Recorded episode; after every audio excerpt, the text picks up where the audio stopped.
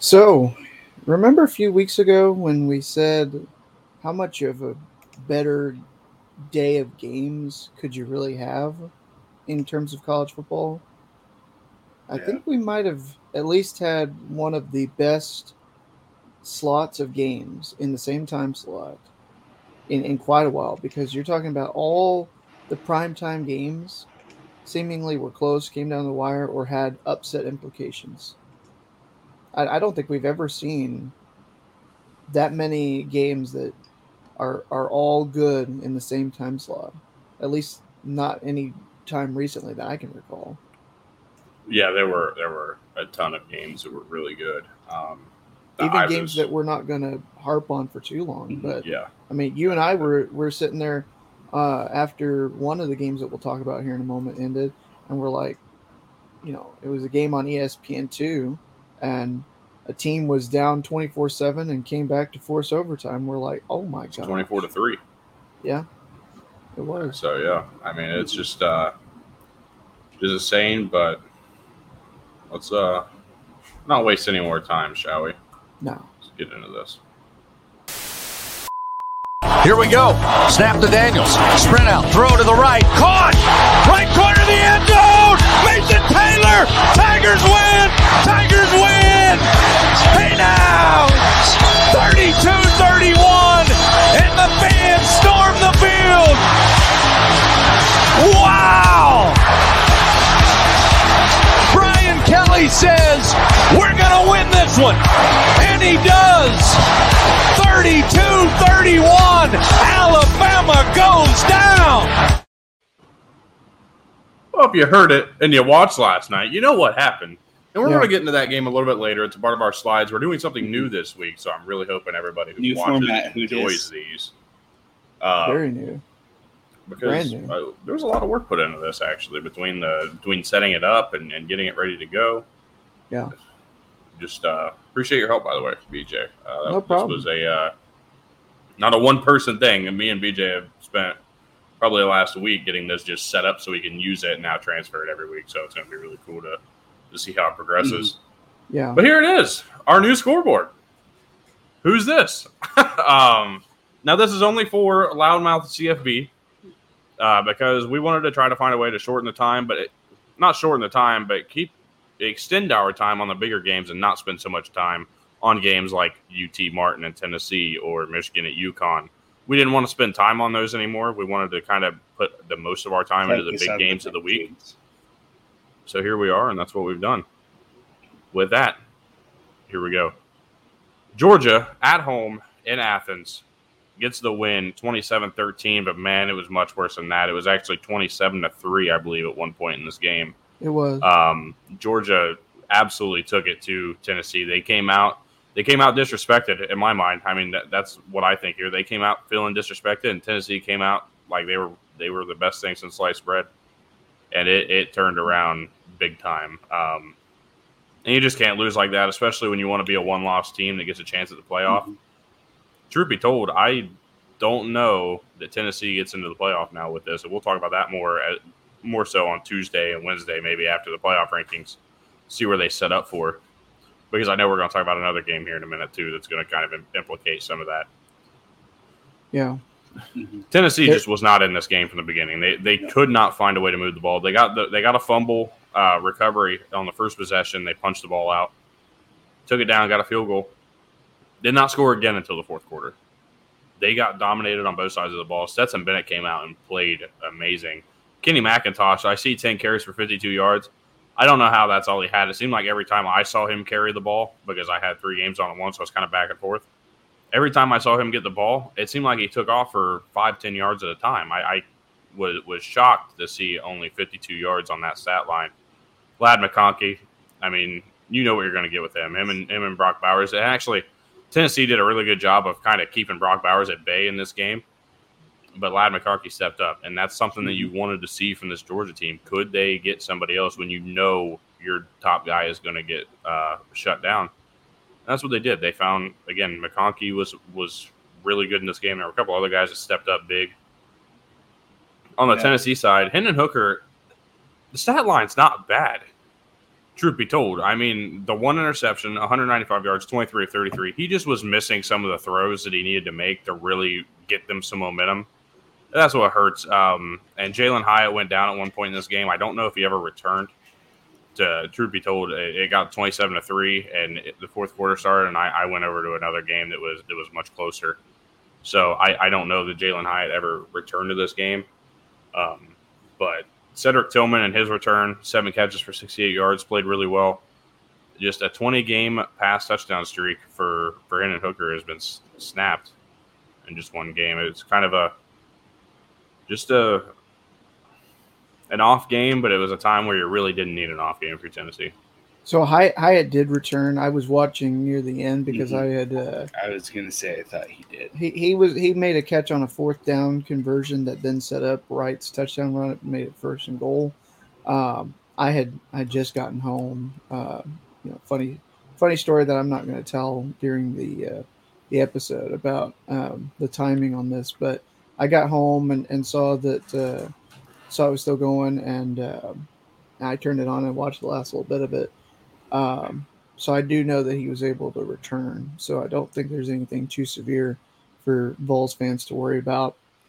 It's going to be interesting to see because now, you know, and, and obviously we'll talk more about this on Tuesday, but you've got two teams right now that seem to be, in my opinion, right on that outside edge of the top four. And they have one thing in common they are one loss team with the same loss. Right now, even though it is, you know, a little bit more deceiving, if you will, this is not looking as bad for Tennessee as a different team, like Oregon, for instance, because they were able to, you know, yes, they were dominated. Yes, this game was really not as close as score indicates. You know, it was 21 3 mm-hmm. at one point, and then it was 27 6 in the third quarter, um, and for a good majority of the second half. Tennessee, you know, they they withstood a lot and and actually were you know fighting and competitive. Their defense was able to to force some stops on Georgia's rushing game, and and yeah, I get it. They were just trying to run out the clock and and you know not really you know risk any injuries or, or running up the score even. Um, but you you can't if you're looking at this you know as a committee member or something. Would you not agree that Tennessee is at least a little bit more impressive in their game against Georgia, especially on the road in Sanford, as opposed to a, I know, neutral in air quotes site because it was in Atlanta. But still, I mean, playing between the hedges, there was a, a Tennessee radio announcer last week that said that that's not intimidating. Yet it seemed to be intimidating on Saturday, and Georgia fed off of that, fed off the hate, and was able to to dominate in this game. Tennessee is not more impressive, and here's why. Yes, they went to Athens instead of Atlanta. I don't care. It was still a home field advantage, one way or the other. Mm-hmm. But here's why it was more impressive. This is midseason Tennessee. This is a Tennessee team who has scored 40 plus points per game all year long. This is a team who everybody expected to put up at least 20 points in this game. If not, probably around 30 points in this game, to be honest and they didn't. They didn't even show up for this game. If if you're asking me, they they played terribly. They got gifted a fourth down attempt at their one yard line off of a bullshit call that should have been a safety. Might we add? It should be. Yeah. That score should be a lot different, and it mm-hmm. probably would have been worse if that safety was actually called at, a, at an early point in this game. They were not in this game from the beginning. Truth be told, they weren't. They stopped Georgia a little more, but they were not in this game what stopped Georgia was actually the weather, in my opinion, is what mm-hmm. stopped them. And now we're going to talk about other games that were impacted by weather, so I don't really want to get into this discussion right now. Yeah, yeah. Mm-hmm. The reason the Oregon loss and the Tennessee loss are both very similar for me. This is midseason Tennessee. This is again a team that scored 40 plus points per game, almost 45 points per game, if I'm not mistaken. The Tennessee offense has been humming all year. They've yeah, they, have had nine, eight games to get ready for this one, and they've had eight games where they have dominated every defense they've faced. Oregon was settling in a new coach and a new offensive coordinator, along with a new quarterback, to learn that system. In week one, yeah. In in week week one. Mm-hmm. I don't see either loss being one way or the other. I actually think this loss is actually is worse because This is not bad. This is this is the same coach, same quarterback, and week Mhm. nine of a season. Um, And, or and week it's a 10, very as a of point. fact. That's a Um, very fair point. and, and week one, it was Dan Lanning's first game as a head coach, going in playing the defending champs with a new quarterback and a new coordinator, and an offense that nobody was really familiar with. So no, and Georgia got momentum and pulled away. They were in a dome. I just I don't I don't see it more impressive. I, I think that this loss is actually looks worse for Tennessee than it does for Oregon to me. it's, And, it's a very and fair we'll point. talk about our top twenty five on Tuesday, but that that's why Oregon's ahead of Tennessee on my top twenty five. Is because of the timing of the loss and, and the way it looks. I understand. I completely Understand. I have Oregon ahead of Tennessee as well, and totally fair. Same, same kind of thought process. Like new coach, new era for Oregon versus already been established in Tennessee, and like, yes, this, especially the second half, this is probably the most impressive the Tennessee defense has looked all year, because like it wasn't just Georgia letting letting their foot off the gas. Like Tennessee's defense really stepped up in the second half of this game. I, I gotta give them credits. I gotta give them credit for that. However, we've it, it's it's hard to say that that's going to consistently be there as well. Whereas Oregon's defense, since they played Georgia, has wow. Well, let's let's also consider this because you know, and, and I know we'll have more topics and conversation about this come Tuesday. Mhm. But when you look at Tennessee, they've got to win over an Alabama team. They've got to win over an LSU team. They, those two wins still look really good. Meanwhile, Oregon, their best win right now is at home over UCLA, and they did dominate in that game. And I'm not taking anything away from them right now. But if you look at that, if you look at those two wins versus what Oregon has done to this point, and they'll still get Utah.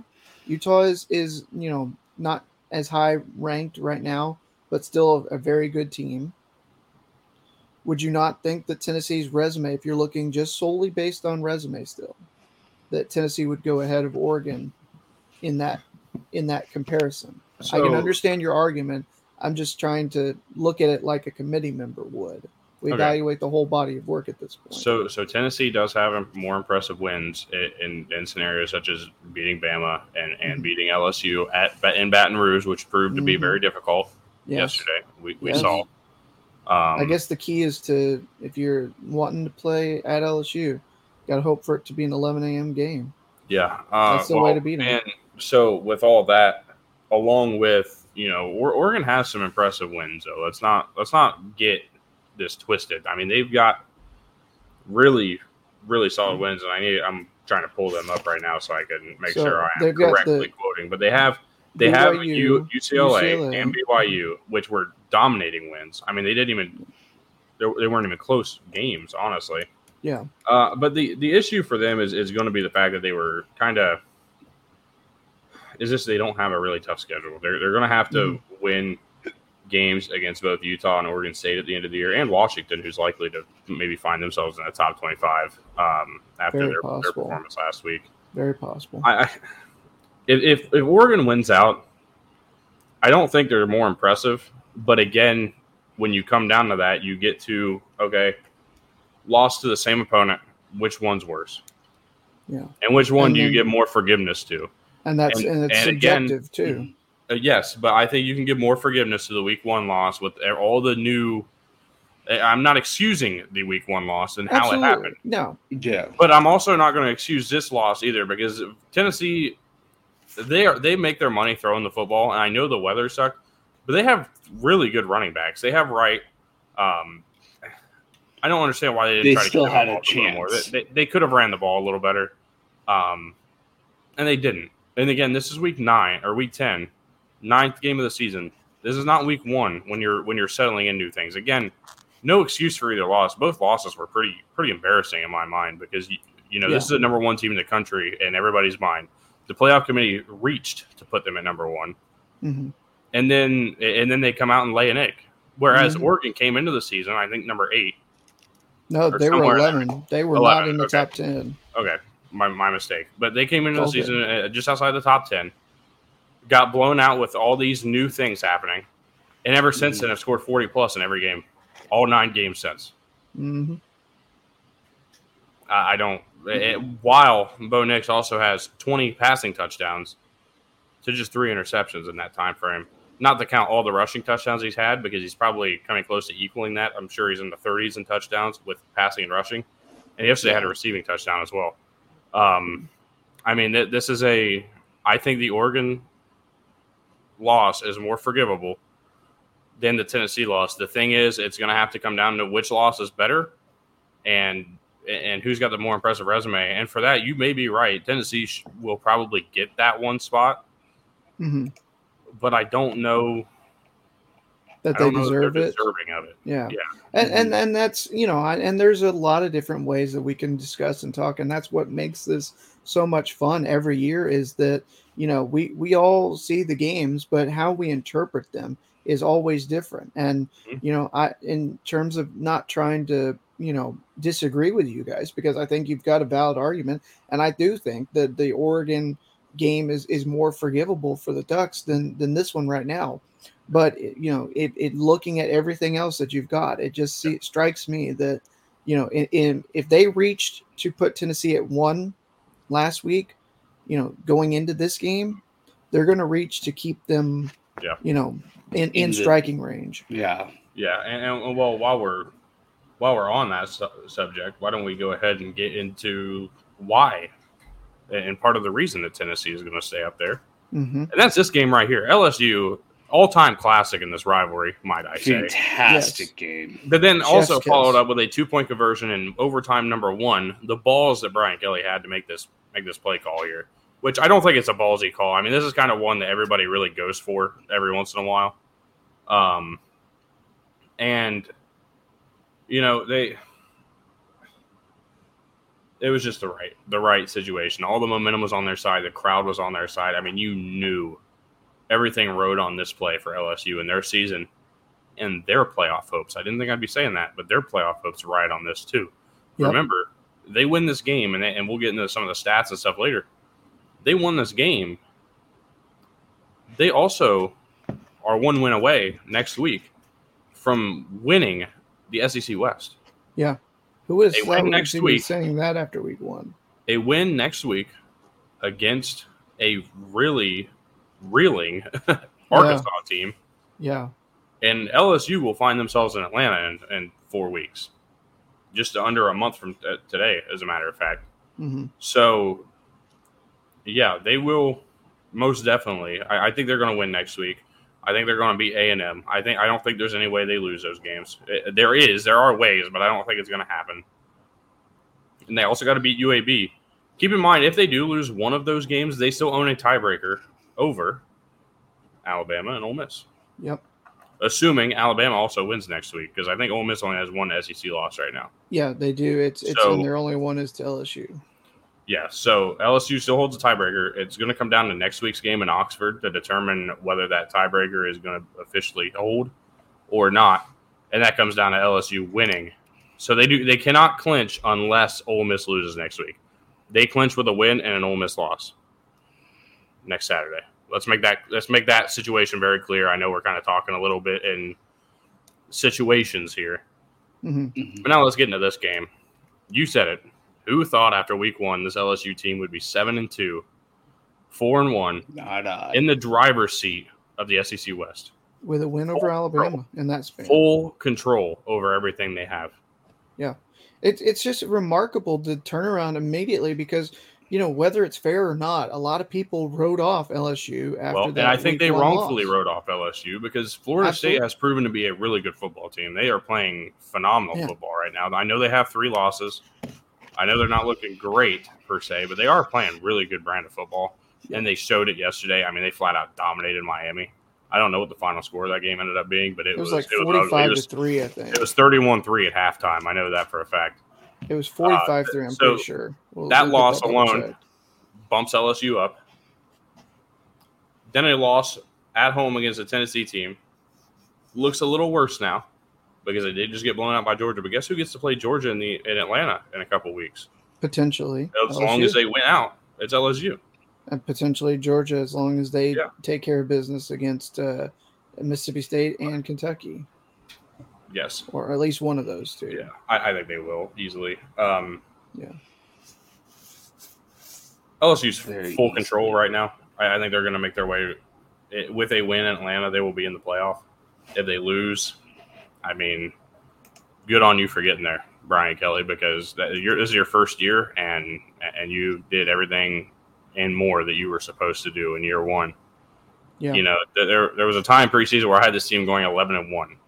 I didn't believe it. I thought the talent was there, but I didn't believe it because I looked at it and I was like, it's Brian Kelly's first year. Year ones never go good. It's the same reason I cut down on Oklahoma preseason, and I was actually and, right. for and that. TCU. Yeah. yeah, and I and I was right for this.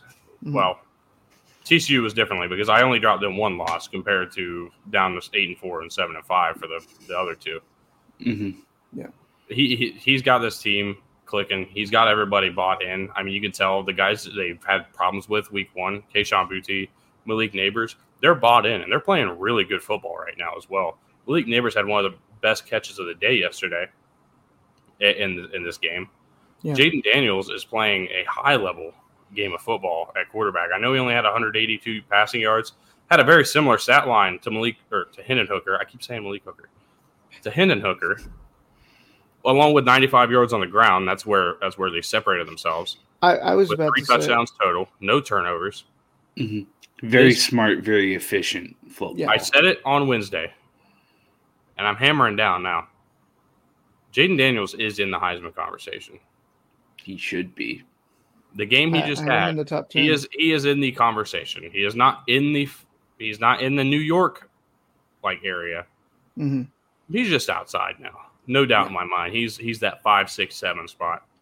He's right question. there on the cusp of That game being in the New York. So. The other thing, I didn't realize this, but Bryce Young was 25 of 51. I didn't realize that stat line. I was almost about to say that Bryce Young put himself up to number two after yesterday. Well, I'm going to halt myself. I'm going to halt not- myself on that. It's not even that he struggled though. They were able. LSU's defense was phenomenal in getting pressure. Well, yes. He was. I think he was two of eleven in the first half with an INT for like twenty eight yards when he was facing pressure in that first half. That's that's not Yeah. a, an indictment of how bad he played because there were some amazing plays that he made. You're just Mhm. like, oh my gosh, and you're like you can't believe you're seeing it because you made the comment last night, Tyler. We were watching this game live in Discord. By the way, if you want to join Loudmouth Discord, uh, We'll throw it in the- the, we'll throw yeah, it in put the that link in the descriptions. bio. Yeah, Yeah. absolutely. Um, we were watching this game live in Discord, and and you made a comment that said, if if Johnny Manziel was smart, he'd be Bryce Young or something like that. Like the the Yeah. talent that Bryce Young has, the the you know the um He, I, what I what I said was smart. he's everything we wanted Johnny Manziel to be. yeah Yeah, and that's he a is, fair he is just a great football player. He's smart. Yeah. He's he knows when to move around. Yeah. He can get the plays off. And That- he just that he does it in such an Brooks. unbelievable way that you, you almost don't really believe it's real. The only difference is yeah is this kid goes to Alabama, so we expect high level football play, not Texas A and M, who's three and six. Now that's not a dig because they were they were hammered with with different situations this week. Yeah. Shout out to the flu. yeah. Um. But yeah, this flu game. Bryce Young is, going to be a really good quarterback if he sticks around, and if he does decide to go to the draft, I don't know what his career is going to look like. I can't say that I think it's favorable, but I can't say he's going to be bad either. I just No, I, I could. Uh, truth be told, I can see him kind of struggling in the NFL just because of his size, unfortunately. Um, yeah but if Carolina wants to take a shot, go for it. Um, Jahmyr Gibbs is playing really good football. Uh, he, he, I think he is kind of taking over that number one running back spot. I know we saw some Jase McClellan yesterday, but I think he's kind of taking over that spot at number one. Um, I mean, I mean, this was this was a good game from Alabama. They played really solid on the offensive side of the ball. It just it, they they're faltering on defense, and Will Anderson is, is nowhere to be found. We didn't even hear his name once last night. I don't think he, he he's not making plays that he was last year. And this is a guy we said should have won the Heisman last year, and I still stand by it because he was the best player in college football last year. Mhm. But he's nowhere near the best this year, and he is struggling tremendously. I'm sure he's getting a lot of attention but that whole defense should be getting attention. Like this is a, this is a defense full of four five star players. Yeah. Who are not even nobody is making plays. The, the one name I've heard all year long is Kool Aid McKinstry, and he's played really solid. But I haven't heard anybody else, even of note, on this Alabama defense really making hit- plays. He had two tackles and a sack as well as a TFL. I think that the sack was the TFL. But Yeah. you look at look at what I mean that that was in this game. In the game against Tennessee, he had three total tackles, one uh, solo, and half a half a tackle for loss. I mean, where where, where is he in these? Where big is games? this game record that we saw last year? I mean, he's not even the best defensive player in the country anymore. No. Where, in my where opinion. was, where was and he in and the it's at least game? by What was stats. his- what was his Texas game totals? You know, where where is Yeah. he going in, I, I was going to say these he big has. road games? Yeah, I was going to say he hasn't shown up in the big moments even. No, I, I, I haven't seen him once, and it, it's it's again, it's not a bad thing, but it, it's like I you know everybody dogged Aidan Hutchinson's stats last year compared to Will Anderson's, but Mhm. Aiden Hutchinson was getting the attention that Will Anderson is getting this year and doing those things. Yeah. That's Mm. the difference. David Ojabo was getting the attention that Will Anderson was getting last year at points because he was wrecking games the same way Hutchinson was, and he was getting there. And he's got 16 total tackles solo on the season, which is 150th. Actually, that's above 150th in the country. He has seven sacks, which is 17th in the country. So those are not bad numbers. But through nine games, I don't know what he had last year. I would I'd love to actually find that that number. No forced fumbles, one total interception, which was a pick six. So I mean that's Mhm. that's good. But he's not doing anything else. Last year, he had 101 total tackles. Uh, this year he has 38 total tackles with 16 solo, 22 assisted. Last year it was 57 solo and 44 assisted. Sacks on the season was 17 and a half, and this year it is seven. One interception, which is more than he had last season. Uh, no forced fumbles, no fumble recoveries either season. I mean, where is this? Where is this best linebacker in the country? Where is this best defensive player that all these Alabama fans hyped up preseason? That all the Alabama, everybody Alabama related was hyping this guy up. Everybody in the SEC was hyping this guy up, and now that he's getting the attention that everybody expects him to get, he is not making plays, and that's the bottom line. There are guys I have seen for years now getting that kind of attention. Yesterday, JT Tuimoloau got the attention, but he still made some plays. He was still there in that game.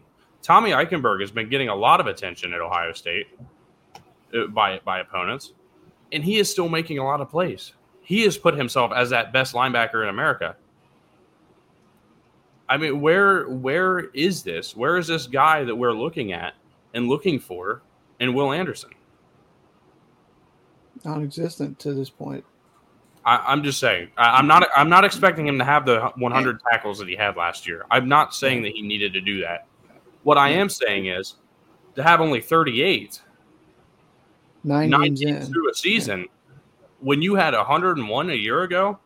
Where are these ball skills? Where is this attention? And where and where is this? Where is this this ball hawking play style that you had last season? Yeah. Why is it dropped off so much? Why is the production? Is dropped? there an injury that we don't know, or it just I don't it's think what it's you want? injury Uh, it- yeah, I don't think so either. That's what I'm just trying But to. he, again, he's getting the think of what it could attention, and you know maybe people are are- people might be staying away from him a little more. yeah, But- I But guys who are top notch players make plays. Mhm. mhm. We They saw don't wait for the play Ojulari last night them. all over the field last night for LSU in that game. Ojulari was one is, is one of the up and coming best players in the SEC on defense. No doubt in my mind. He would be on one of my All American teams, whether it be first or second team. He would be in one of those votes. Yeah. But we're not seeing Will Anderson. We're, we're not seeing what we saw last year. We're not even seeing the glimpses of what we saw last year. And that's where it's getting frustrating because I want this guy to succeed. I want him to be that best li- linebacker in America because he he he played so good last year. And it's like when we see a quarterback play really good one year, like they have a really really good year. Uh, I mean, you can kind of go back to DJ Uiagalelei and his first you know couple games with Clemson, really really good play, and now he's fallen off and he hasn't gotten back. That's kind of what we're seeing here. I mean, Tyler Van Dyke last year really good, nowhere to be found this year. He's actually got benched this season. I just that's kind of what we're seeing. Yeah. Let me ask this question before we move on. You're going to mm-hmm. see one of these stat lines here in a second. You'll know where I'm going with this.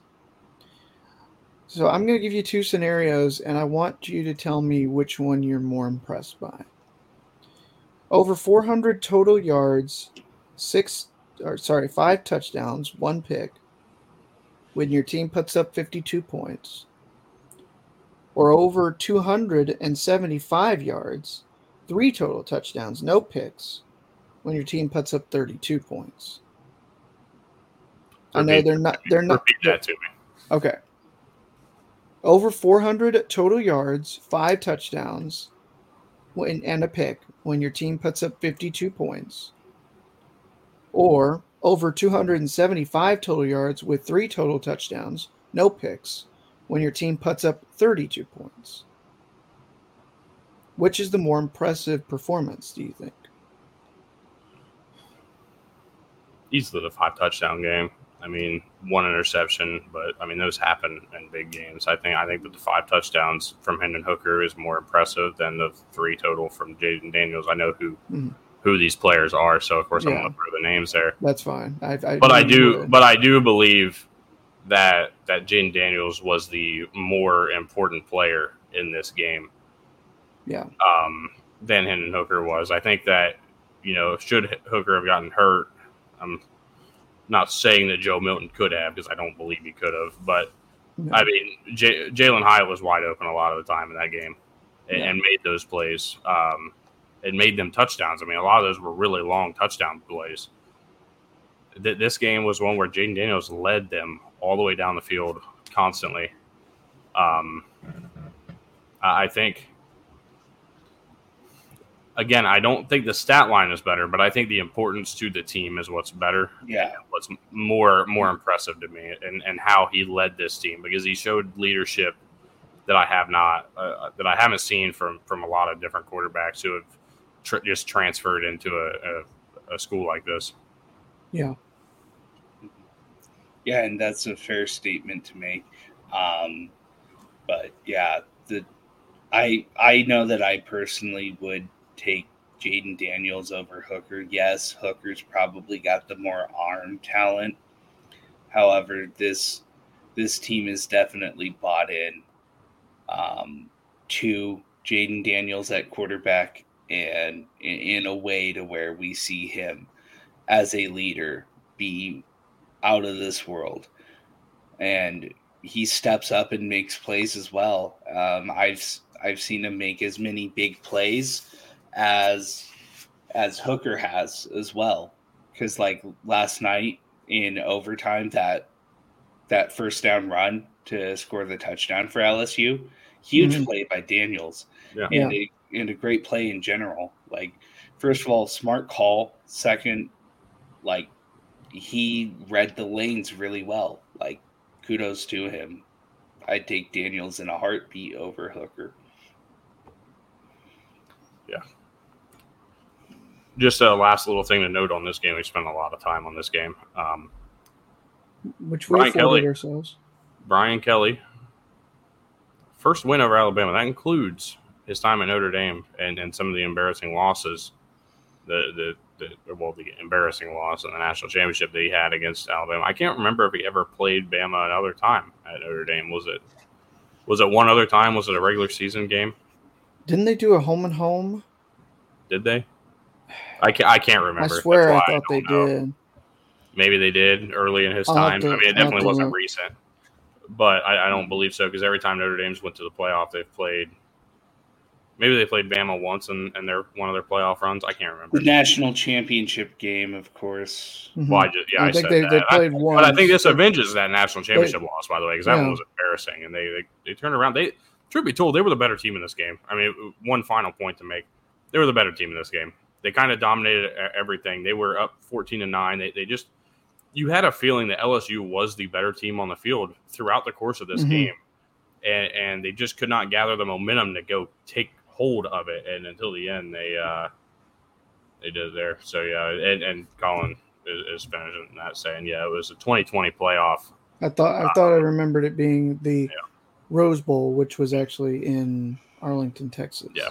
Yeah. Which that whole Thank you, Colin. weird. Speaking of Notre Dame, they're turning things around under Marcus Freeman. Man, this guy is this guy's finally getting his team bought in. He's finally finding a way to make this happen.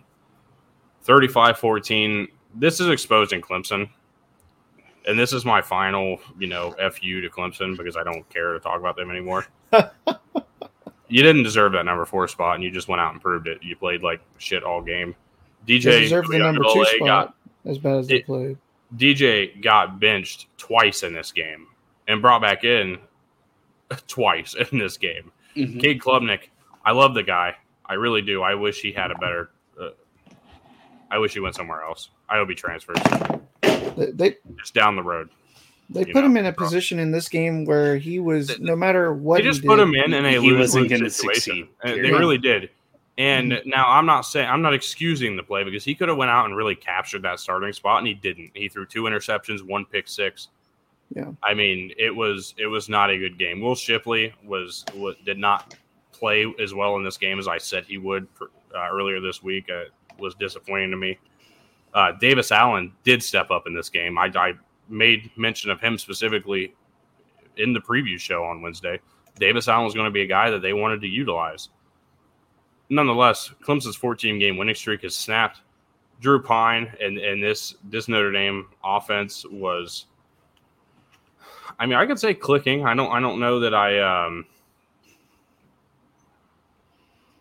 I don't know how much I believe of that, but I, I, they were playing really good football. Drew Pyne was taking care of it. I know he didn't throw the ball much. He threw the ball 17 times in a game where, you know, you didn't need to. They were running the ball at Clemson and at will, and Drew Pyne was running the ball really well in this game. I, it's something I wasn't expecting to see as a kid who who really got thrown out there as more of a pocket passer type. Uh, Michael Mayer is just as dominant of a tight end as you'll ever see, and he, he got he got covered a, a good amount in this game on some of these incompletions. But yeah, just like Colin said, the wind, uh, the Midwest was was yeah, It really hell of a blew. day with wind, Mhm. and um, but, but this is this is a good note though. I mean, this is a top ten win for Notre Dame. This is a top ten win for Marcus Freeman. This is a a this is a job saving win for Marcus Freeman. To be completely honest, This if they fall to five and four, he they're looking for somebody else, and he's probably going to stay on on on staff, but they're looking for somebody else. Mhm. He Think he, about- he proved that he could get it done, and you know, there's another coach I want to talk about later. That's a former player that that it took over the reins of a, of a program and and led them very And- well. Maybe should be getting that job too. Well, I, we'll see. we'll talk about it. but this was a really solid game from Notre Dame. I'm I'm really. It's not often I get a chance to to commend them as a team. It's not often I want to, but I will here. I mean, they they came out and played like they belonged in this game. They came out and played with a chip on their shoulder and got things going from the very beginning. They now have the w- wins over the two best ACC schools in terms of conference standings. They'd be first in the the ACC right now if they were in the conference. Yeah, They've got I mean, they have. they got North Carolina, they got Syracuse. Yeah, I mean Um, they've they've played some of the best ACC schools Yeah. on on standings this season, and Yeah. they've and they've beat them and and beat them handily. And and I think each of those games, I think the North Carolina game was the only one that was relatively close.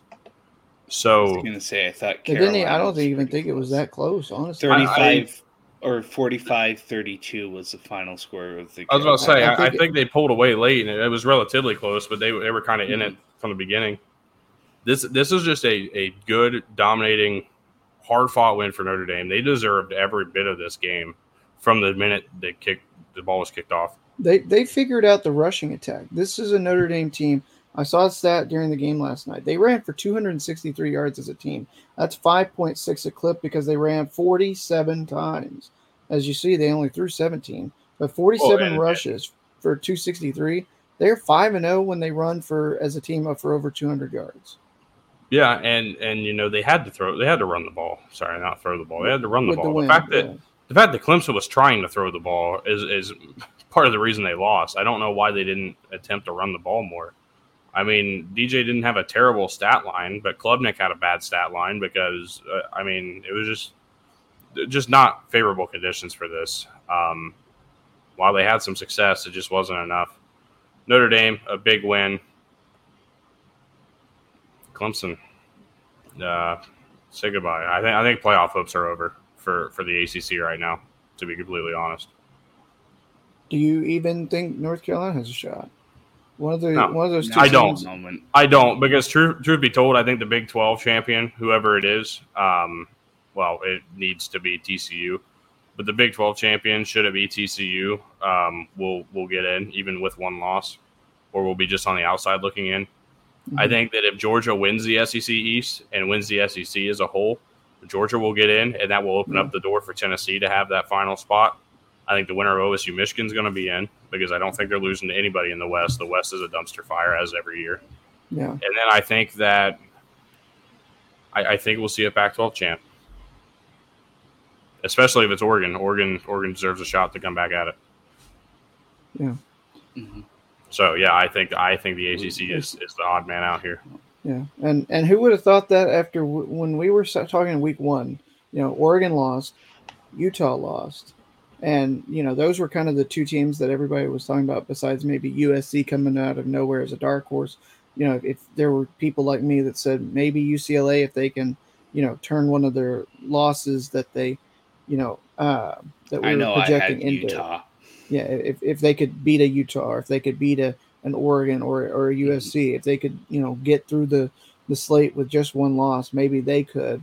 Uh, but both if USC, UCLA can get to conference championship game and avenge a, a loss to Oregon, I think they'll they, be in. they, they could, yeah. I think they'll be in. The- I the think thi- I think the best chance right now is Oregon. I think Oregon needs to win out and easily get the there. best chance. Yeah, But and, and I UCLA's think the, I think the media likes USC enough to put them in there. Yeah, Yeah. I was gonna And- say I'd say right now in ranking them as far as playoff hopes for the Pac-12, I would say that number one is easily Oregon, Mhm.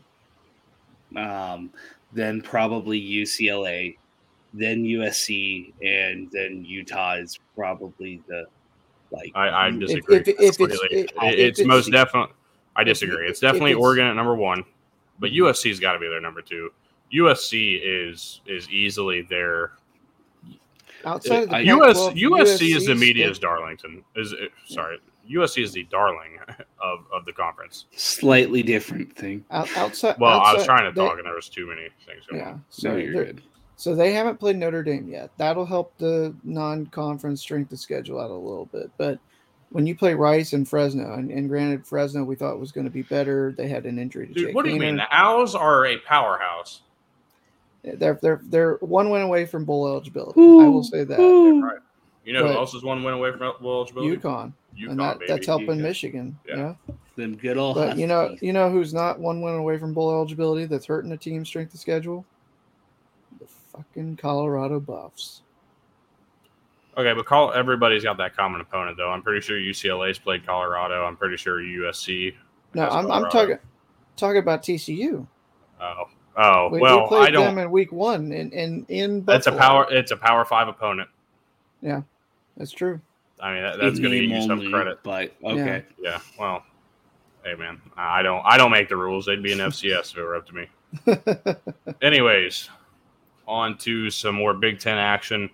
Michigan State on the road it gets a big time win over Illinois. They came out and, and kind of, I mean, really dominated this game. Chase Brown had a good good game on the ground, 33 for 136.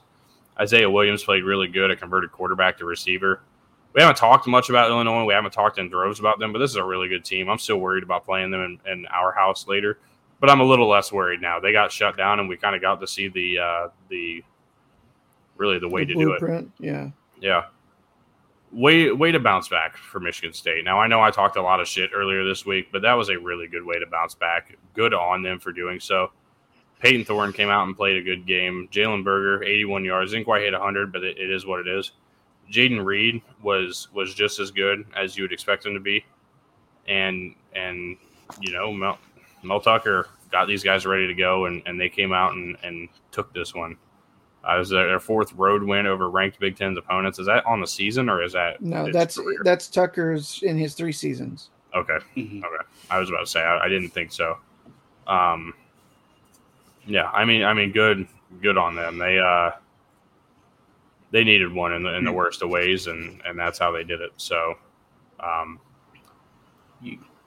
good, good. Like I said, good for them. I, I don't have much to say. Like I, I, This I was, just hope. this was this was something that we talked about you and I earlier this week because game had to get going when we got to this game. This was easily the best receiving corps that Illinois' defense had faced all year, and you know it, it gave them some trouble. They they didn't do too bad of shutting it down. You know, Thorne had a pretty good game, 19 29, as you see on your screen, 182 yards and two touchdowns, but they they were you know they were making plays. They did it just enough like they needed to. And give credit to the Spartans defense for getting stops on fourth down, especially. You see there one of six for Illinois on on attempts on fourth down. You know, it's it's tough to win games when when you've when you're going for it that many times. If I don't know the context of where they were on the field, but if you turn, you know, three of those attempts into field goal attempts, and maybe you you hit three of them, that's that's a win right there. That's 24-23. So well, I need to, you know, I wasn't able to fully watch this game when it was live. So I need to go back and, and, and see in those contexts, like where the fourth down situations were, where they were going for it. See if this game would have been a little bit different. Yeah, I watched I watched a decent amount of this game, not necessarily the most. And like you guys both said, credit to Michigan State. You could tell that they came out and they needed this game. Like they 100% needed a game like this to bounce back after a bad loss and a bad look for your program as a whole without going into too much detail as we already have. Um, but credit to the Spartans for battling back. You can tell this game meant so much for them. Illinois just looked flat as a whole. They couldn't really for the first time we've seen Michigan State's defense step up this year. Like I know that Chase Brown still had 136 yards, but it only felt like he was getting like two, maybe 3 yards a carry, which in college football if you're going to run an offense like Burt tries to run, you you can't have that. Like it really good job by Michigan State um, and Illinois definitely looked very, very, very, very, very susceptible in a lot of ways. One team that Bird always had trouble with, uh, or Burt Bret, sorry. I, I know Bird is kind of the, the joking nickname. One team that Bret always had trouble with at, uh, at Wisconsin seemed to be Michigan State back in the, the days where Wisconsin and, and Michigan State were the battling. Kirk for Cousins the, Hail Mary, for example, was a Mhm. big the, one. the Um, Big Tw- Big Ten championship game, they had to have Yeah. Russell Wilson with just an amazing throw across his body late in that game to to get the touchdown to win that one.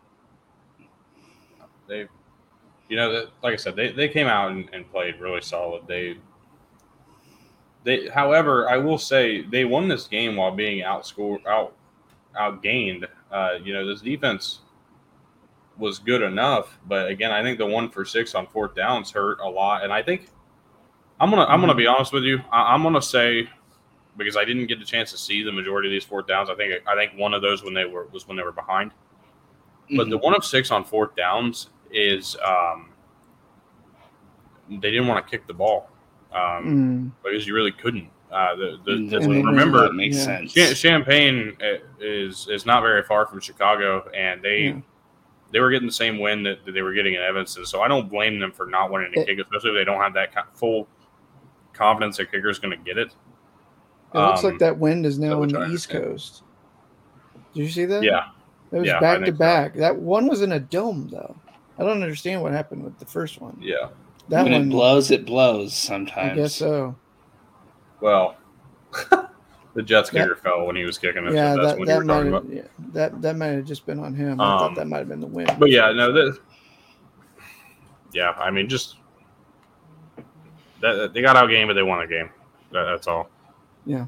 Another game that was affected by weather uh, to an extent was this game between Ohio State and Northwestern. Uh, 21-7 was the final score. Ohio State won, but they trailed for the majority of the first half after falling behind 7 nothing to Northwestern on an Evan Hull touchdown run. Now, we're going to obviously get to the fact that this is um, that this was not the best game for Ohio State. But let me start by crediting them because uh, I don't like to do that very often, but I'll do it here.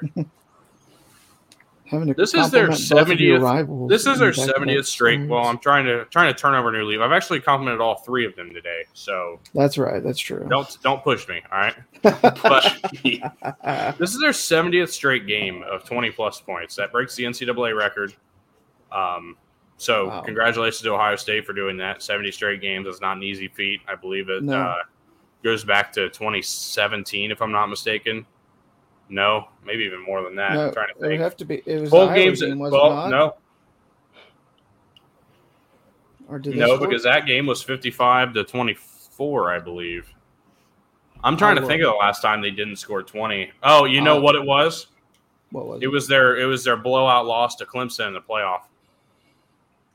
Was it really? Yeah. Oh, 2017 2017 Oklahoma. Never mind. Maybe it was after that. Um, Uh, yeah, nice it was record. 31-16. Yeah. right. Okay. Yeah. So I was thinking 2016 Clemson. So yeah, makes sense. Anyways, um, still a good a a good record to have. I mean, that's that's cool uh, in its own in its own right. They've had some high powered offenses every year really since since then. Um, but let, let, let's let's think about this here for for a minute. Now, Miyan Williams, really good. I know he was playing hurt, bum hand. I don't. I don't. It didn't look like it affected him that much. Um, Very nice. a a really good game. I don't know how much the hand affected him, but he was 26 carries, 111 yards, two touchdowns. Marvin Harrison, five carries, 51 yards, or five receptions for 51 yards. Uh, Emeka Egbuka had a touchdown run in this game as well, but CJ Stroud was impressive in some parts.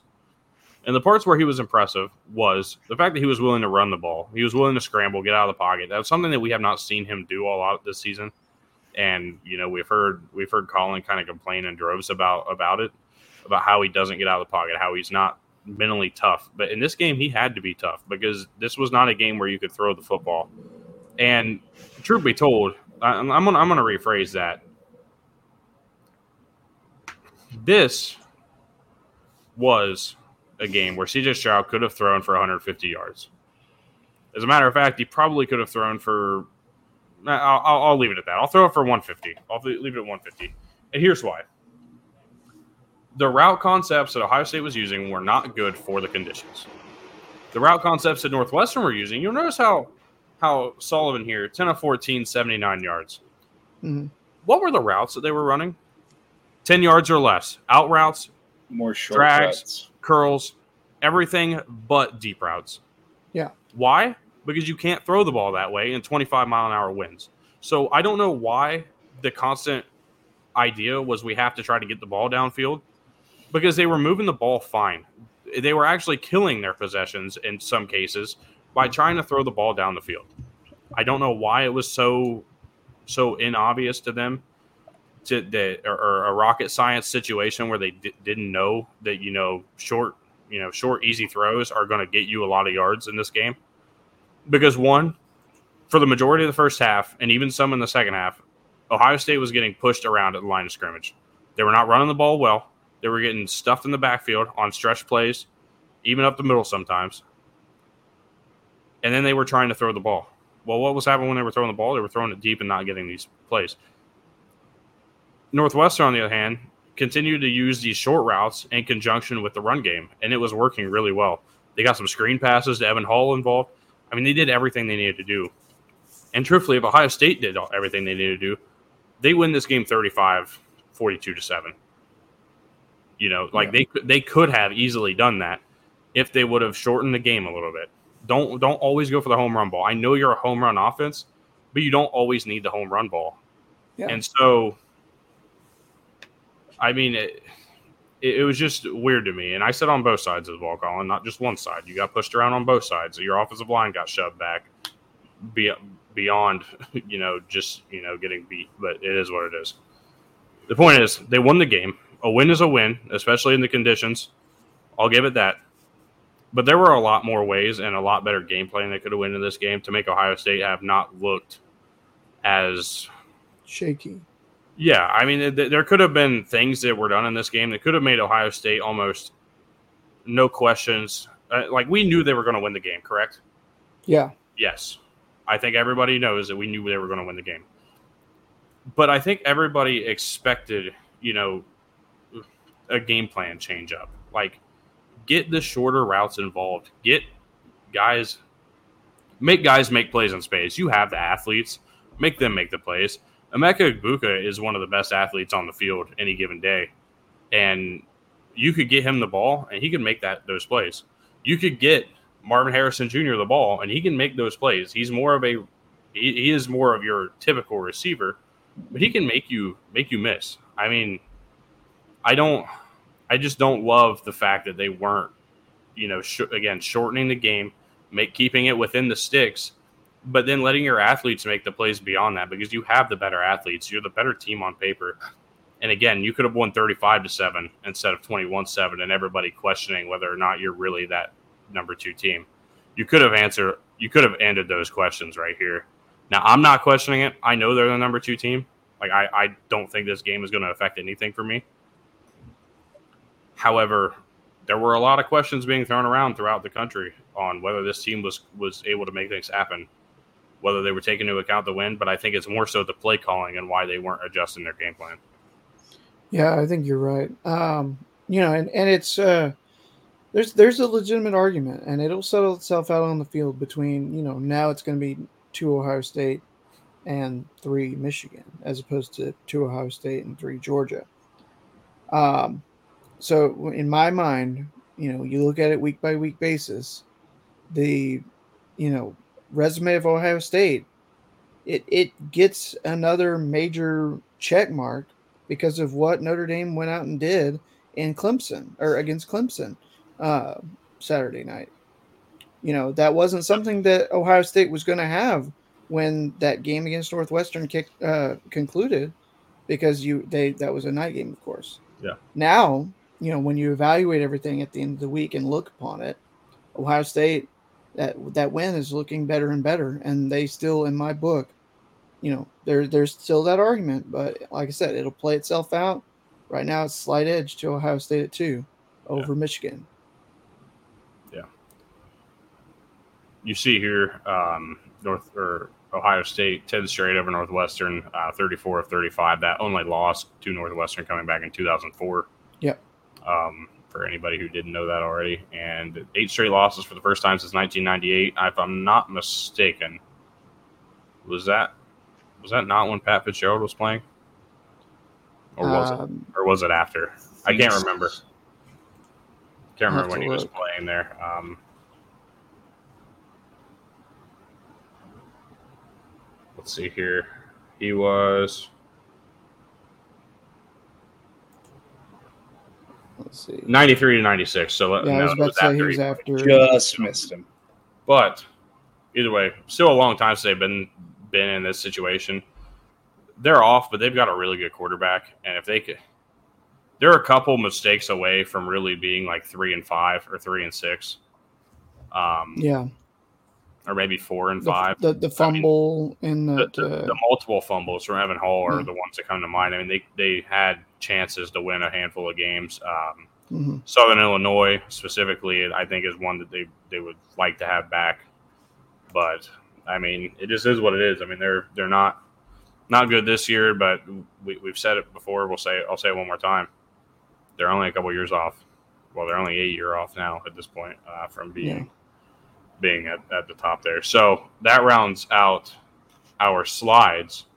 But now, if you don't mind, we're going to do another part of this new format. I'm going to run through every game from every conference so that everybody gets gets the ideas of the scores here. Uh, at least the Power Five conferences we'll go through, and then we'll go through any other notables. Uh, Duke beats Boston College on Friday, 38-31. North Carolina, 31. Virginia, 28. Uh, UNC continues their winning ways. Georgia Tech. Oh, Georgia Tech came back and got me the upset. Yeah, I saw. I didn't know they night. came back and won. Yeah, oh, you got to be kidding night. me! That's a pleasant surprise on a Sunday morning. I'll tell you what. Georgia Tech 28, Virginia Tech 27. Fuck you, Hokies. Um, Pitt wins 19 to 9 over Syracuse, uh, another loss. That's three straight for the Orange. Uh, Notre Dame 35, Clemson 14 uh, in South Bend. Louisville beats James Madison 34 to 10. Florida State wins big over Miami 45 to 3. NC State beats Wake Forest 30 to 21. Those are your ACC scores. Georgia Tech that's a pleasant surprise, but NC State MJ Morris is is a really good quarterback, and we're, we're finding out them, them falling mm-hmm. behind Virginia Tech last week might be the best thing that ever happened to them. Yeah. They got to open up the playbook with him, and in doing so, they opened up the playbook, found out what he's actually capable of, and they used it yesterday. And they and he played phenomenal. I mean, his yeah. numbers were yeah. were off the charts, if I'm not mistaken. Uh, when I was taking a look, I mean, they were they were 18 to 28, 210, three touchdowns, no picks. 43 yards on the ground with a 17 yard run is a long. It was the longest run for the team as a whole. I mean, that's a that's a good quarterback.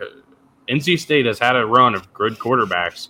MJ Morris may just be that guy, and and, and going forward, they found out what they did last week because they they opened it up this week and let it happen. That was the big conversation point here in this game, and in this mm-hmm. conference. I think was NC State because we already talked about Notre Dame, Clemson. Uh, North Carolina, a little bit of a struggle defensively, but I mean, when haven't allowed, we seen they, that? Yeah, they allowed 418 yards on the ground, or, or 418 yards total, uh, 186 on the ground. Uh, yeah, I still not liking this UNC defense, but I think their offense is enough to get them get them a couple wins, uh, and maybe even one in Charlotte later. Yeah. On to the Big 12. TCU well, beats. Real quick, real yeah, quick. I wanted to make sure Duke bowl eligible with that win on Friday yeah. night. Duke's Six and three eligible. now on the season, yeah. and uh, that means that all four of the Power Five teams from the state of North Carolina bowl eligible in the same season for the first time ever. So congrats! It's got to be very pleasant times for you living in North Carolina. Congratulations to back. It, it is it is cool. However, uh, App State is one win away from being bowl eligible, and that would mean that all five Division One teams in North Carolina are bowl eligible. Don't they? Do they need to get to seven? Have they had two FCS games? Oh, that's right. They do need to get to seven. Um, so well, maybe, maybe, and I think they have a path to seven, if, if I'm not mistaken. They have Marshall, Old Dominion, and Georgia Southern left. Uh, I think they can get to seven. I hope they can. That'd be pretty embarrassing if they don't. Um. Anyways, on to the Big Twelve. TCU beats Texas Tech 34 24 uh, in Fort Worth. That was a game that was in question in the first half a little bit, but TCU finally uh, pulled away once uh, Behren Morton got injured and Tyler Shough came into the game. Oh, here we go again with the. I'm not saying against. I'm I, no, I'm not. I'm just. I know somebody already talked about it in the chat. Oh, glory and to yeah, yeah. Somebody did say it was a coincidence that every quarterback that they play gets hurt, but that's not not to, not not to, um, um, not what's his face from uh, JT Daniels. He didn't get hurt. Oh, JT Daniels didn't get hurt. You're right. Yeah. Anyways, Baylor beats Oklahoma on ESPN Plus, uh, 38 to 35. They a wanted to game, show. They want to show that on ESPN Plus, or they want to show a different game on ESPN instead of that game. Yeah, I don't know. Kansas upsets Oklahoma State 37-16 at in Lawrence. They're bowling for the first time yeah. since 08. No, no Spencer Sanders Kansas. in that game. Yeah, no Spencer Sanders. Um, so part of the problem there, but they they a win's a win. That one, yeah. Iowa State 31, West Virginia 14. Um, Iowa State gets their first conference win of the season. Texas beats K State 34 27. They survived a late charge from K State, a late drive that they forced a turnover on. Mm-hmm. Uh, a good win for Texas sets up game day in Austin next week for Texas and TCU. I am mortified. uh, this, on is the, be, this is going to be a long week for my liver. yeah. On to the Big Ten. Michigan beats Rutgers 52 17 after trailing 17 14 at halftime. Come out in the second half, dominating three interceptions in the third quarter, along with, I believe, I believe 20 points. Um, I could be wrong there. Maybe t- maybe uh, maybe 21. I can't remember. Um, Ohio State 21, Northwestern 7. Of course, we talked about that game. Minnesota 20, Nebraska 13. Nebraska got out to a 10 0 lead at halftime, and Minnesota came back and won this one. Iowa just shuts down Purdue 24 to 3. Um, disappointing uh, for your lock of the week there, BJ, but even worse for you. Wisconsin 23, Maryland 10. Your upside of the week flops as well. I, I'm Penn never State- talking Big Ten again for my loss. Penn, Penn. State turns around and throttles Indiana 45 to 14, and of course we talked about Michigan State beating Illinois 23 to 15. On to the Pac-12. Washington beat Oregon State on Friday night 24-21, crushing Cam's upset dreams.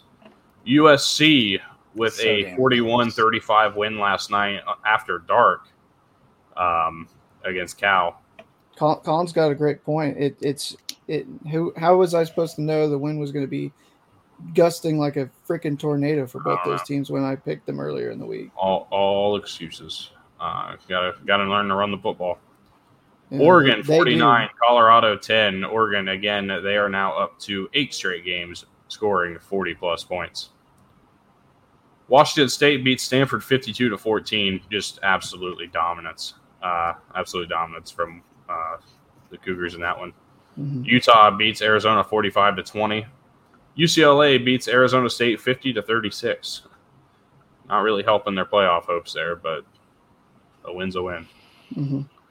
The SEC games of Saturday Kentucky 21, Missouri 17. Kentucky uh, bounces back and they get Georgia next week. No, uh, No, they don't. it's after a bye, I think, or Oh, okay. they, they've, it's because Georgia's in Starkville and then they go. That's right. Oh, they get Vandy next week. My bad. They get I a bye. that A week, No. a week ahead. A week ahead. Florida 41, Texas A&M 24. Of course, Texas A&M hit by a big flu. flu bug with a bunch of players out. I think they had 10 total players out in I this game. seventeen or something like Oh, that. was it more than that? I, Was I only saw I was gonna say. I only saw 10. 10 on a graphic that I saw on, during the game, but I think that might have been for the flu uh, alone. So I don't Yeah. know. It Either way, Florida- how Florida came out. Starters. Yeah. Texas A&M actually hung around in this game. Haynes King played really well. Um, obviously, Conner Weigman was one of those players that was out. hmm Just not the uh, didn't get a Michael Jordan flu game from A&M. No, Georgia were- 27, Tennessee 13, Liberty 21, Arkansas 19. Hold on, hold on, hold on, hold on. The Hogs, you let me down. You're you're letting us all down here. My goodness. I mean, maybe not the ones who bet on Liberty. Also, credit not? to Liberty for coming out because they dominated. And and you know they're they're ranked, of course, at number 23 in the uh, is it in the AP? AP poll. hmm Okay, A- and, but now be in the playoff. yeah. Well, now they should. They're definitely going to be in the playoff hole. And, and what comes to question now is: it, Are Liberty's wins more impressive than Tulane's? Because Tulane is the team right now in the driver's seat for the New Year's Six out of the group of five. Of course, that could change next Mhm. week. We'll talk about them a little bit more. Of course, we talk about LSU 32, Alabama 31. That game in overtime. Another overtime game with it between an Alabama team and another SEC West school. Mississippi State 39, Auburn 33. But the way Cadillac Williams led them back, they were down 24 to 3 in this game. And Cadillac Williams got these guys motivated. They turned around and, and come back in this game, got back into it. What a what a what a true showing of leadership. And if he's not the head coach, that's fine, but he is going to be really good when he gets fully ready to be that guy. Can't wait to see what he does as a coach because Yeah. he's only been on the staff, I think, for a couple of years now but he is he, he's making the most of what he what he knows as a player and, and again from what he's seen so what i saw yesterday was phenomenal somebody's going to be lucky when they do get him as a head coach not sure if he's ready yet but i, I wouldn't be mad if auburn took a shot with him i really wouldn't and So maybe this last- maybe that's what this is is their their trial just the same as jim leonhard is for wisconsin Yeah. Mhm. Last year it was Mississippi State coming back from 28-3 down to win. This year they were up 24 to 3. Auburn came back, nearly won, but Mississippi State Mhm. pulls it out. They get they had to kick that game tying field goal three times because Cadillac Williams tried to ice the kicker twice and he made them all three times, but only one of them counted. Mhm. okay so colin says a g5 conference champion so okay Okay. So South Carolina, 38, Vanderbilt, 27. Uh, a solid Pretty- bounce back, but you could be seven and two. And if Marcus Satterfield wasn't an idiot, maybe he would be. So, anyways, I mean We that's can- like what 14 straight wins for South Carolina over Vanderbilt? I think so. It's a Haven't big. lost since like big number. 2008. Now we are going to bring up a couple games here. Uh, Tulane, 27, Tulsa, 13, UCF, 35, Memphis, 28. Those two teams play this weekend. I was hoping for game day in, in New Orleans for this one. I, That I would've been- but, but we are I getting New honestly thought they Orleans, or, but we are getting game day in Austin. That's fine. Uh, Cincinnati twenty to ten, and we have to talk about this game because it might as well have played basketball. Uh, I don't think they, I don't think the two teams would score the same points in basketball they scored in this game. No. SMU seventy seven, Houston sixty three. That breaks the NCAA record for points scored in a regulation football game. Um, it was fifty six to thirty five at halftime. SMU was up, and they ended up scoring. Absolutely 21 more. Insane. Uh, yeah, what a Morde- Mordecai had seven passing touchdowns in the first half. That ties Yeah. an FBS record. yep, he broke his own school record that he 10 had total. last year. Yeah, ten total in the game. Um, nine through the air and one on the ground. Mordecai. it's phenomenal because he had eight against a FCS school, Abilene Christian, last year in their season opener, and he did Yeah. it against an FBS opponent. Yeah. this time. Now, you know, talk about these games because they're they're there's only one that's really important. It's for the Conference USA. UTSA 44, UAB 38. That game was went to double overtime. That game only matters Phenomenal. because of the championship race in the conference. Um, So I Yeah. don't. I'm not going to spend too much time on that. Air The Force wins Independence- the Commander in Yeah. Chief's trophy, 13-7. Yeah, Sorry. 13-7 Air Force. I was getting there. Um, Sorry. they do have the Commander in Chief trophy. I want to talk about it as, as a Commander in Chief trophy is one that's important to me. But yeah, that, that's a big one. First time since 2016 that Air Force has it. Yeah. Yeah. Yeah, BYU beats Boise State 31-28, and UConn one win away from bowl eligibility. The MAC um, action on Tuesday and Wednesday, there were only four games total, but man, what some good games as well. They were, they were pretty pretty decent. Never disappoints. Um, the only game in the Mountain West I'm going to talk about is San Diego State beating UNLV, as that was Colin's upset of the week um, that flopped. Coastal Carolina beat App State 35-28 on Thursday night. I told you guys Coastal was going to win at home. They were ready for la- after last year. They got one back. South Alabama beats Georgia Southern, and it's looking like those two teams, uh, South Alabama and Coastal Carolina, are going to be the teams playing for the Sun Belt Championship. Unsure of which stadium, but it's looking like it might be in Brooks Stadium this season, as Mhm. Coastal Carolina would hold the uh, due to the record Yeah. overall. But that's all the co- the other games we were going to talk about. South Alabama making that uh, you know UCLA resume a little bit better because that's only Yeah. that's one of their two losses. Yeah, South Alabama's seven and two right now. And they nearly won that game. hanging. They should have Yeah. probably. And Could have, could have, could have, would have, should have, but didn't. that. West Division is actually pretty tight. I just looked it up because I was curious. Troy is also seven and two. They're five and one in the And I think conference. Troy beat South Alabama. If I'm Yeah. mistaken. So, right now, Okay. right now Troy owns tiebreaker. Okay, well, at least I'm right about one thing there, and that is the fact that Coastal Carolina still owns the home field advantage in Yes. that championship as game. As long as they continue. As long as, to as long as they win. win out, they need to have the better record, and then Yeah. uh, if it goes beyond that, it's a better conference record, I, I believe, because none of those can be ranked. Now, since we were talking about those, the pleasant surprise of the morning, I hit both uh, UCLA minus ten and a half and Georgia Tech plus three over Virginia Tech. Uh, Colin uh, gets the lock with Georgia State falling by way more than two. No, So if he if Southern Miss was favored, Georgia State won that game. did they? Yeah, Yep. forty-two to ten or something like that. I saw it totally. 42 14. Georgia State wins over. Yep. Wow, Southern I saw Miss. that game totally differently. So Colin did not get either of his either. So I'm the only one that got anything this week. Yeah. Interesting. Okay, I got some editing to do in those in that that that that category. What the hell, man? I didn't know that. Yeah, there's there's weather forecasts and then there's the 80 mile per hour wind gusts. Nobody could forecast What? that crap. Where? Talking, talk, talking about the the the the my lock and upset of the week oh, um, I was like, what are you talking about? in the Midwest. yeah, I get it. Yeah, I thought Southern Miss hit, but yeah, no, that's That's a negative Ghost Rider. I hate Southern Miss. I have Brett Favre.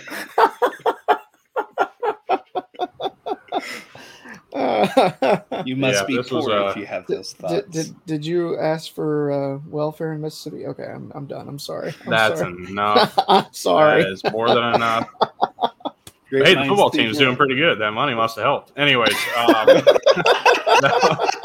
so um, anyways, before we get too far into that bag of worms, that's that's a Tuesday conversation. If anybody wants to hear about that one, um, well, it's time for well your your favorite, maybe least favorite, best and worst of the week, and we're gonna go ahead and get this underway with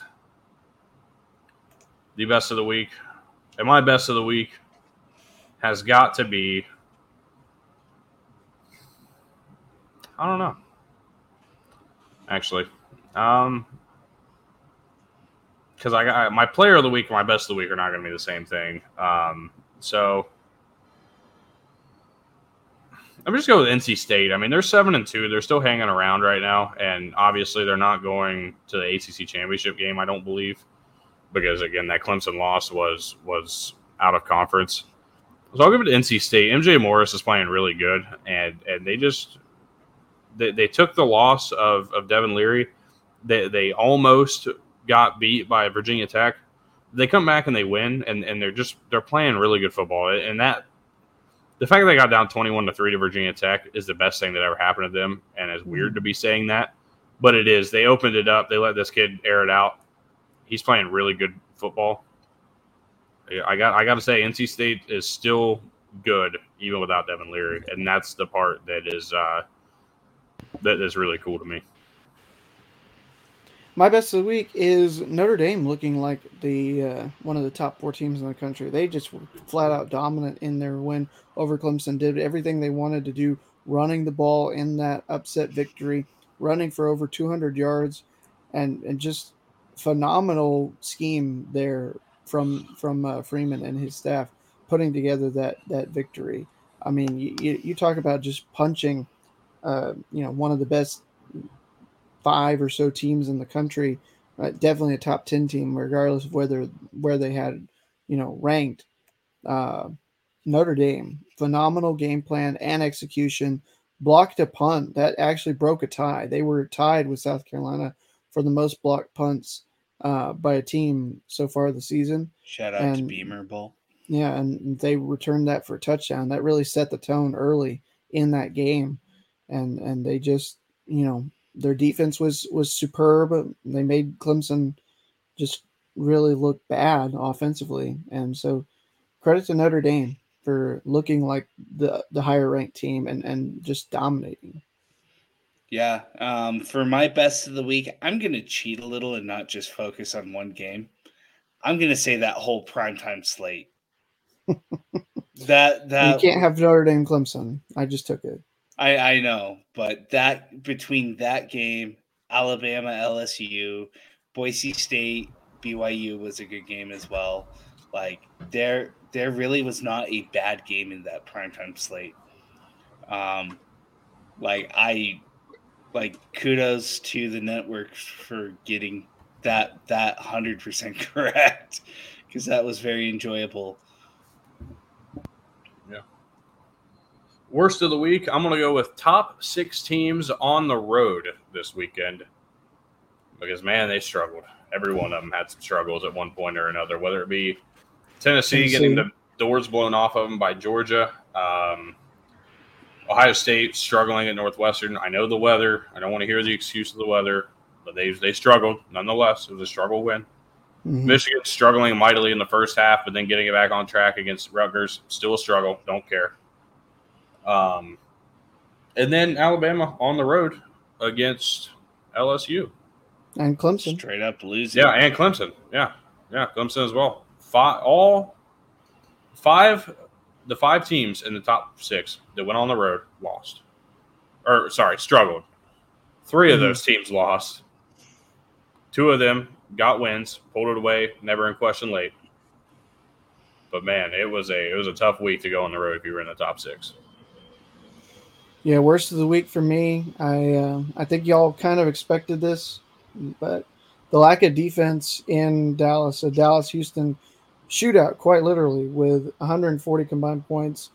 I, I I'm impressed. I, I always have been a fan of, of offenses in uh, you know in the, the game. I, I've never you know, minded when when both teams are able to put up points. But 77, 63, 49, 35 at halftime. And and to be fair, 35. Hasn't Day, Oh, yeah, Dana you're right. It was 56, been involved 35. in games like this before? it feels like it. Yeah, it's just what Dana's mo, I guess. Great defensive coach, by the way. and and you you look at the where we before the first half. Here's here's how it looks when you look at the drive summary. Touchdown, touchdown, touchdown, touchdown, touchdown, touchdown, touchdown, interception, touchdown, interception, touchdown, touchdown, touchdown, touchdown, missed field goal. That's 12. 12 touchdowns in the first half. I know Tanner Mordecai ended the game with nine. I was about to say there were 20 total. So, Mhm. Yeah. well, let me piggyback off of that real quick. I have a second worst of the week. And I hope it's not yours, Cam. I'm going to be upset if that, that is the case. I want to feel bad. Oh God. What the hell was SMU wearing? those, Those those That was uniforms, those uniforms were terrible. And you know, I like I'm glad they didn't go with red because then it would have just looked like Houston's ripoffs. But the blue isn't even the blue they wear. I don't understand the blackout uniforms for a team that never wears blackout. And when they have so many cooler designs and going for a blackout as well. Not every team needs a blackout jersey. They don't. They don't always work. Do something else. Don't stop wearing black. Just stick to your normal stuff. Your normal colors are nice. They're cool. They're good. Leave the black out to, to teams with a better color palette that, that, that If match with you- better. I I will say this: if they would have gone with the red pony, that would have been that would have really popped off. But instead, they went Yeah. with that stupid Dallas D logo. Oh, hey, hey, hey, hey, hey. Okay, okay. No, that's one of my favorite No, logos. It let- just doesn't yeah, look was good No, say- I'm saying in this case, it's I, a I dumb choice. I actually didn't mind the the blackout unis. I thought they were a needed change of pace. You know, yeah, SMU like Why? I think Does Penn I State need a change of pace? Does Penn State need to change theirs? no SMU doesn't have that kind of history uniform wise though. Mhm. If I see blue and red with a red Mustang logo on it, That I know it's SMU. yeah, but that Mustang logo on black would really pop. I'm just saying. And- well, again, and but then if they would have wore blackouts with red, they would have looked like Houston. I'm trying to find a picture. just saying. I'm trying to see. And if no, they're not Penn State. That's not the point. Then I'm don't choose Houston as in your my mind- blackout game. in my mind, Yeah. SMU has, and for me, SMU's look is, is is a classic one to me. I, I don't understand why they they would change it up. Everybody knows SMU's look, or at least they should. Whether they saw them from the thirty for thirty special, or whether they they, they live in the Dallas Fort Worth area, you know what SMU's look is. It's white helmets, red Mustang, light blue jerseys, and white pants. I like that look. I don't see an issue with that look. And if you want to change it up, run a red jersey. You don't need this fancy shit. I don't understand the point. Like I am so glad I'm a Michigan fan. We we have not changed anything but our pants. And one time we wore maize jerseys, and they, they and we haven't worn them since. Like we don't like we don't need the fancy stuff. Penn State, I like Penn State for the simple fact because their uniforms are simple. You don't change them. Wisconsin is the same way. You don't have to change a jersey that looks good just because you want to be the ones that have these these cool jerseys. You don't need to be the Oregon USC of, of, well. of, of Texas. Yeah. UCLA even. Like you don't need to be the Oregon of Texas. You just, yeah, TCU your own already exists. Far better. Yeah, yeah. But again, TCU, like theirs makes sense to an to a degree. I mean Yeah, no, like I'm just saying, I- like, I just- TCU is far more easy. The only the easier. only alternate I want to see Michigan wear that we have not worn yet, maize jerseys, blue pants. Make it happen. Make the inverse. Make make the invert happen just once. I want to see it on the field once. And once I see it on the field once, I may never ask for it again, but I want to see it once. Since we're Why not maize things. on maize? Well, we've done that. We've done that Corn once. out. I've seen it once. Um, then we whipped Florida's ass when we wore it, so maybe we need to wear them more. Hold Um, on, hold on. So before before you go, uh, move on. Let me see if I can get this showing. I wanted to show the these unis real quick. So See, okay. see, can you see it? Hmm, I'm Okay, like- those those. Let, let me rephrase myself. Then those are not as bad as they looked in whatever picture I saw them in. don't use that Dallas logo then.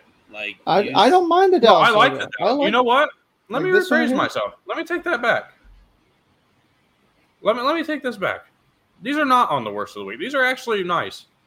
Yeah, The blue is actually their blue. It just doesn't look that way because the dark background, like the dark, the black around it. You know what? I'm an idiot. I re- I take back what I said. I still think it would have been better with the red. Idiot of the week. This guy right here. I, I still think it would have been better with the red pony logo. That so don't make Houston your blackout game. Anyways, moving on. What's your worst of the Um, week? I'm going to say adjusting playbooks because we've see, we saw this week multiple teams not just adjust their playbook to weather at all. Because yes, yes, we get it. You have an explosive offense, Ohio State. You easily could have adjusted it the same way that Northwestern adjusted their playbook. Maryland, sorry, BJ. Um, Purdue.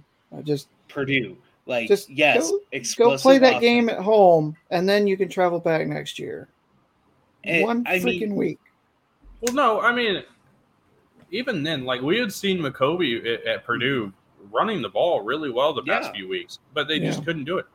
Yeah. it it's it's and when like, those I- types of games happen and you play a more physical team, which is what Purdue did. They played a more physical team. I don't care how bad Iowa is. I was going to say They're more Iowa's physical. defense is really damn. I don't. I don't care how how uncertain Wisconsin is right now. They are more physical than Maryland, in, in, in a sense, and and they showed it in this game. They had to be. You know, I know Maryland hung with us, but that's because they were able to play their game. They weren't able to play their game in this one because it was it was too windy. Mhm. You and can they got- also look. You, you can also look at West Virginia. They weren't able to do what they do. They Mm-hmm. don't have a running attack. They were playing in Iowa State. Probably the same. Well, they thing. don't because they don't put Donaldson in the backfield. That's their own True. dumb Very asshole. true. Very true. Mhm. Anyways, But either way, lousy coaching adjustments once again. Um, as we've been saying all year, we've seen it time and time again. Um, even if you do look at stats, Iowa's Yeah. defense is top five. Iowa has a top five scoring defense in the country. Yeah. mhm. So I so yeah, Iowa is is Iowa has an elite defense Uh, Like, on defense, really but they're just Yeah. they're just not figuring it out offensively, and that's because you know ineptitude. And, Brian and, Player uh, of the ne- week. a hell of and nepotism too. Player of the week is one hundred percent, without a doubt, ten touchdowns, one on the ground, nine through the air. It's got to be Tanner Mordecai. Yeah. Yes, indeed. Uh, I'm gonna actually say something else. Losing effort, but credit to Jack Plummer and Cal for hanging in that game. Um, Just as everyone really has good. against USC. I mean, fair, but No, I mean I'm not. I'm not shitting on you, Jack. They- they- and also, speaking of fire uniforms, Cal's uniforms last I night. love when them. Cal wears those alternates, it just Yeah. man get all bricked up, man. Mhm. Oh, God. You gotta say, Hard as a rock, eh? Um, Yeah. But 406 yards, three touchdowns, and only one interception when he's struggled at times throwing the ball around the yard. Like, credit to Cal for doing that. I mean, granted, USC secondary looks like garbage, but it's very easy for me to go with a guy like Jayden Daniels to see seeing what he did in that win over Alabama. He'd go off the beaten path. I saw this kid. I, I don't know if "kid's" the right word. He's a senior. Uh, I saw this kid in person last week. Phenomenal performance, phenomenal athlete. Can't stand his team, but I got to give credit where credit's due. Lindsey Scott Jr. of the University of Incarnate Word, 15 of 20, 319 yards, seven touchdowns in the first half alone. He didn't play in the entirety of the second half because UIW just throttled Houston Christian in the FCS ranks. They were leading at What halftime was the 70 final- to 6, yeah, what was the final score end up being? 73 to 20. God damn! Why'd you They- have they- to call off the dogs?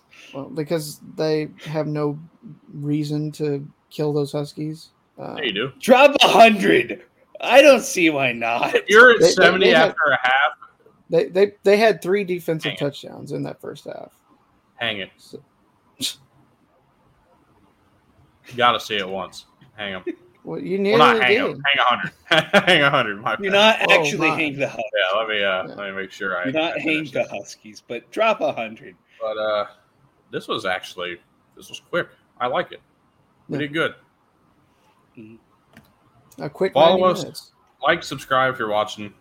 Follow us on TikTok. All of us on TikTok. You can see those names there. You can read them. Uh, if you can't because you're listening on Spotify, I will read them to you. Isley LSN for me. Cam Loudmouth88 for the one and only Cam. I'll let BJ read your own. Yeah, sure. It's Loudmouth BJ. Say it louder. One more time. Loudmouth BJ. Say it louder for the kids in the No, back. we're good. We're Say good. it No, like said you mean it. Yeah, yeah, yeah. Say it with your chest, now. but um, no. Um, this is actually good. I'm glad. I'm glad we we sw- switched this up a little bit. I think it worked a little better. I think so too. On to week 11, we've got a lot of big things coming next week. We have uh, how does Tennessee bounce back? Of course, LSU trying to clinch the division uh, potentially with some things going their way. We have Clemson bouncing back against Louisville. Alabama in Oxford against Ole Miss. UCF Tulane is going to be a big one. Uh, we also have TCU Texas and Wake Forest North Carolina. That'll be interesting to see two bad defenses against two good offenses. Um, yeah, so we got some got some good games to talk about next week. Thank you everybody for watching. Uh, everybody who tuned in, comments. Well, let us know your thoughts. Follow us on Twitter, Loudmouth Sports Network on Twitter, Loudmouth Sports Network on Instagram, and on Facebook as well. We're there about every week. We need to be a little more active on on on those in, in ways, but we'll be we'll be working on that and finding ways to do so. Loudmouth NHL later tonight on Tuesday. You will see both Loudmouth CFB rankings reveal. Um, our rankings will come out about ten minutes before the actual rankings come out, uh, maybe longer, depending on how long they want to take. It'll be in between basketball games, so I think it'll be pretty quick this week. And then. Wednesday will be our preview show. Catch Colin's show tomorrow, I'm pretty sure. Um, and then back to it in another week. corner So, tomorrow as well. Yeah, Lots so- to cover in there. Lots going on. yeah, so thanks everybody Race for tuning in, and we will uh, we'll be back on Wednesday.